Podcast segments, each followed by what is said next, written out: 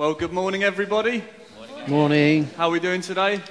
Very well, thank you. Good. How's Lent going? Good.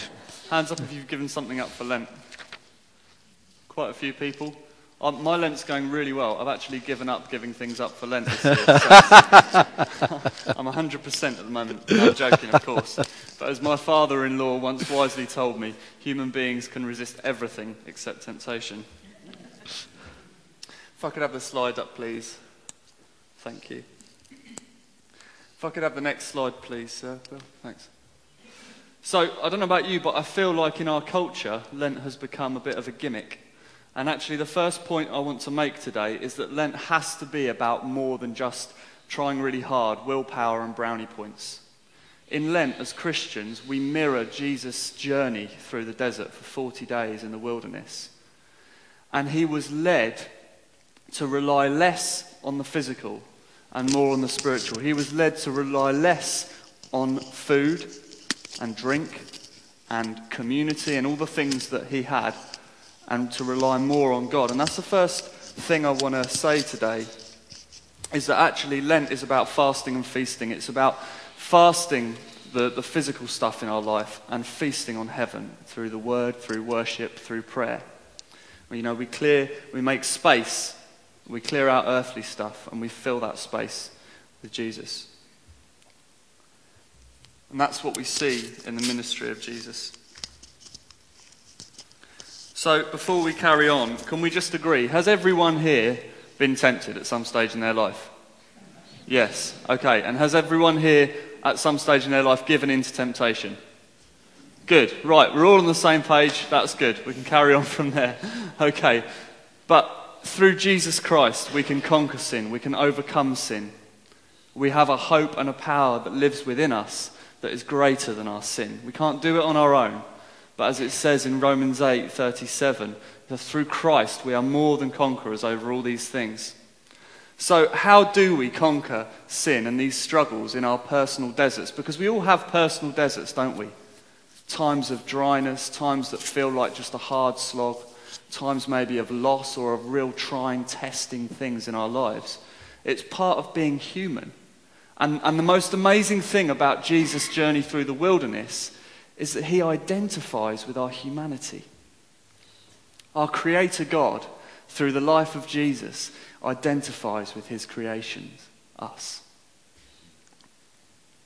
And it's Jesus we look to for our guidance on how to overcome sin. So Jesus is probably physically and mentally very weak. He must be tired, hungry, thirsty, and the devil, the tempter, comes to him. And he gives him three sinful shortcuts that I'm going to be talking about today. I'm going to focus on the first one. But he gives him three sinful shortcuts. Firstly, if I could have the next slide, thanks. The devil tempts Jesus to turn stones into bread. The temptation here is to rely on providing for himself rather than relying on God's provision, using a miracle to save himself and to serve himself rather than to serve others. That was not God's plan. Second, he's tempted to take the authority and the kingship that he will eventually inherit, but to do it by worshipping the devil, not by living the perfect life and the perfect death. That was God's plan for him. And thirdly, he's tempted to perform this, basically, this public PR acrobatic stunt uh, to test the rescuing divinity and the rescuing divine nature of God, and to basically do something really public to show off that he's the Son of God, he's the one they're waiting for. But that wasn't God's plan. God's plan for Jesus was showing people that through relationship, through humble service. So every time Jesus recognizes that the devil is tempting him into a sinful shortcut rather than God's perfect plan for his life, and every time he uses the word, he quotes the scriptures of Deuteronomy, he stands on God's word to, uh, to resist the devil. So I want to focus on the first, the first of those temptations today. I've got a visual aid, got it from the garden this morning. Washed the mud off, don't worry. So, the devil challenges a very hungry Jesus. If you are the Son of God, He challenges Jesus' identity, authority. Tell these stones to become bread. Now, if it was me, I would have given in at this point and I would have turned these little bad boys into some steak and ale pies or something.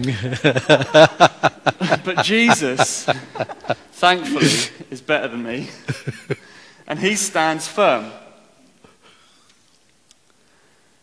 But I want to draw a parallel now. God's Spirit has led Jesus to fast food. And the devil is offering Jesus fast food. God's Spirit has led Jesus to fast food. The devil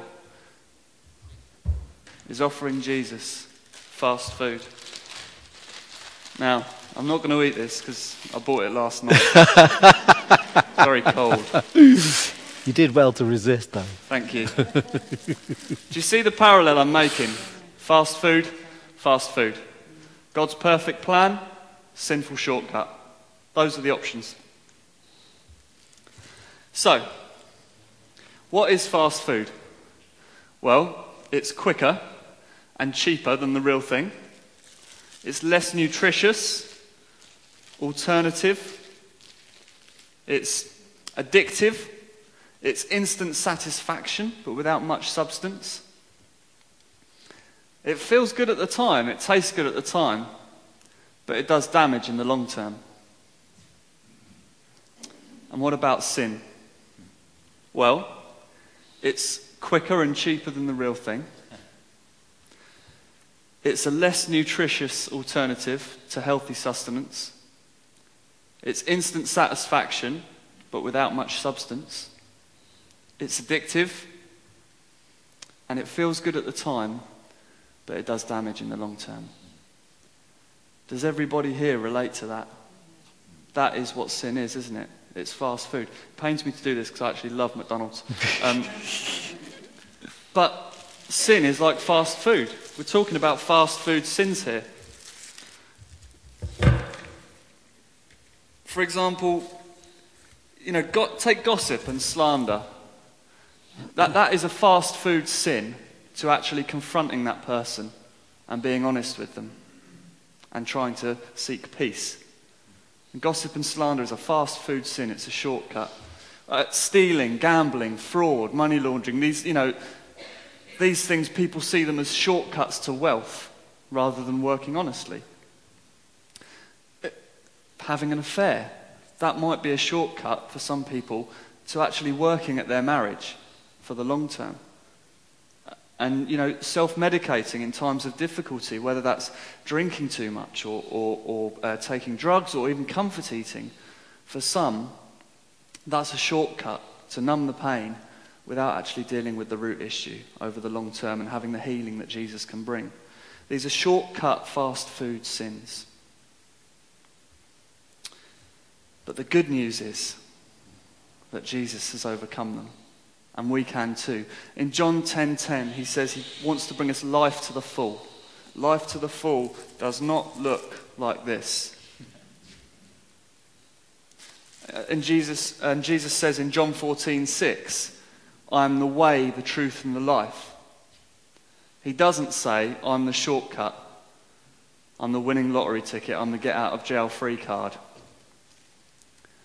Just because we have Jesus doesn't make us immune to human struggles, does it? I mean, to be honest with you, and some of you already know this, I'm on antidepressants. Being a Christian, being a follower of Jesus, being a, an employed youth worker for the church doesn't make me immune to mental health issues.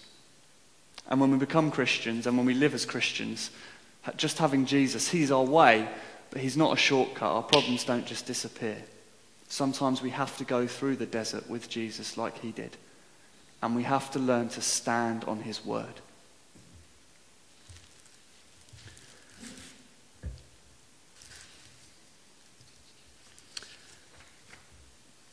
And that's what I really want to encourage us to do is to stand firm on God's word. You know, this, I've talked about this before. This is our spiritual passport, our spiritual identity, our, our, our birth certificate spiritually. And we have to learn to stand on the promises in God's word. I'm not literally going to stand on the Bible, but this is what God intended for us. This is what Jesus did in the desert. He stood on the promises in God's word. James 4, verse 7 says, Resist the devil and he will flee. You know, Galatians 5, verse 1 For freedom you have been set free. Stand firm and do not let yourselves be burdened again by a yoke of slavery. 2 Corinthians 3:17 The Lord is the Spirit and where the Spirit of the Lord is there is freedom. And Jesus was in the desert with the Spirit and the Word. He was led by the Spirit and he stood firm on the Word. This is how we beat this.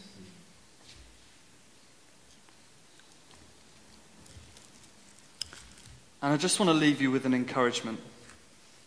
If I could have the next slide, please, Bill.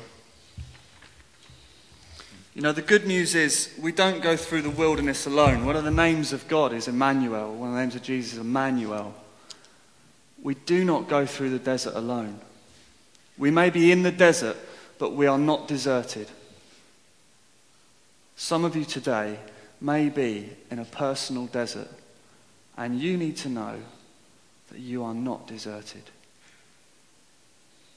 When I was praying about this during the week, I really felt that there were going to be people here today that you need to hear and you need to know that Jesus is waiting for you on the other side of your desert. He's with you in it and he's waiting on the other side. And there is hope if you can just stand firm on his word.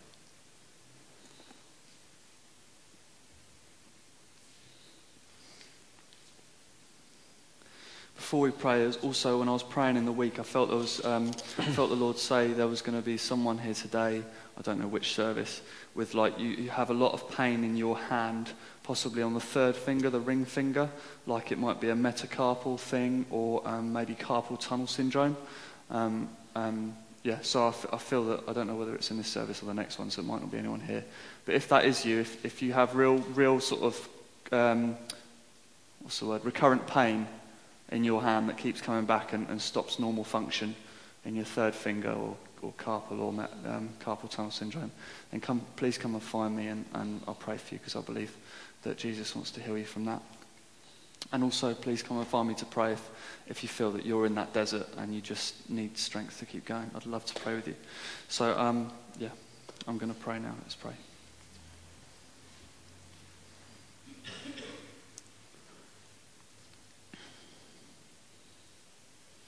Jesus, thank you for identifying with us by your humanity.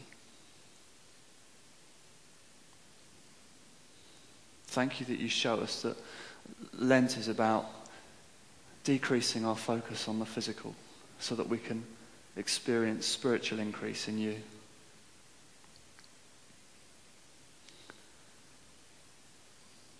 Help us to fast the right things, God, and and not just fall for the enemy's fast food.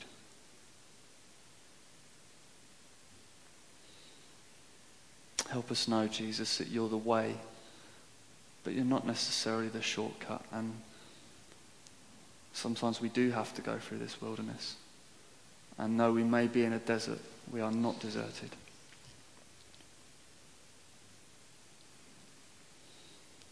Jesus, I pray that everyone here, we will, we will mature as Christians and learn to stand on your word, Lord.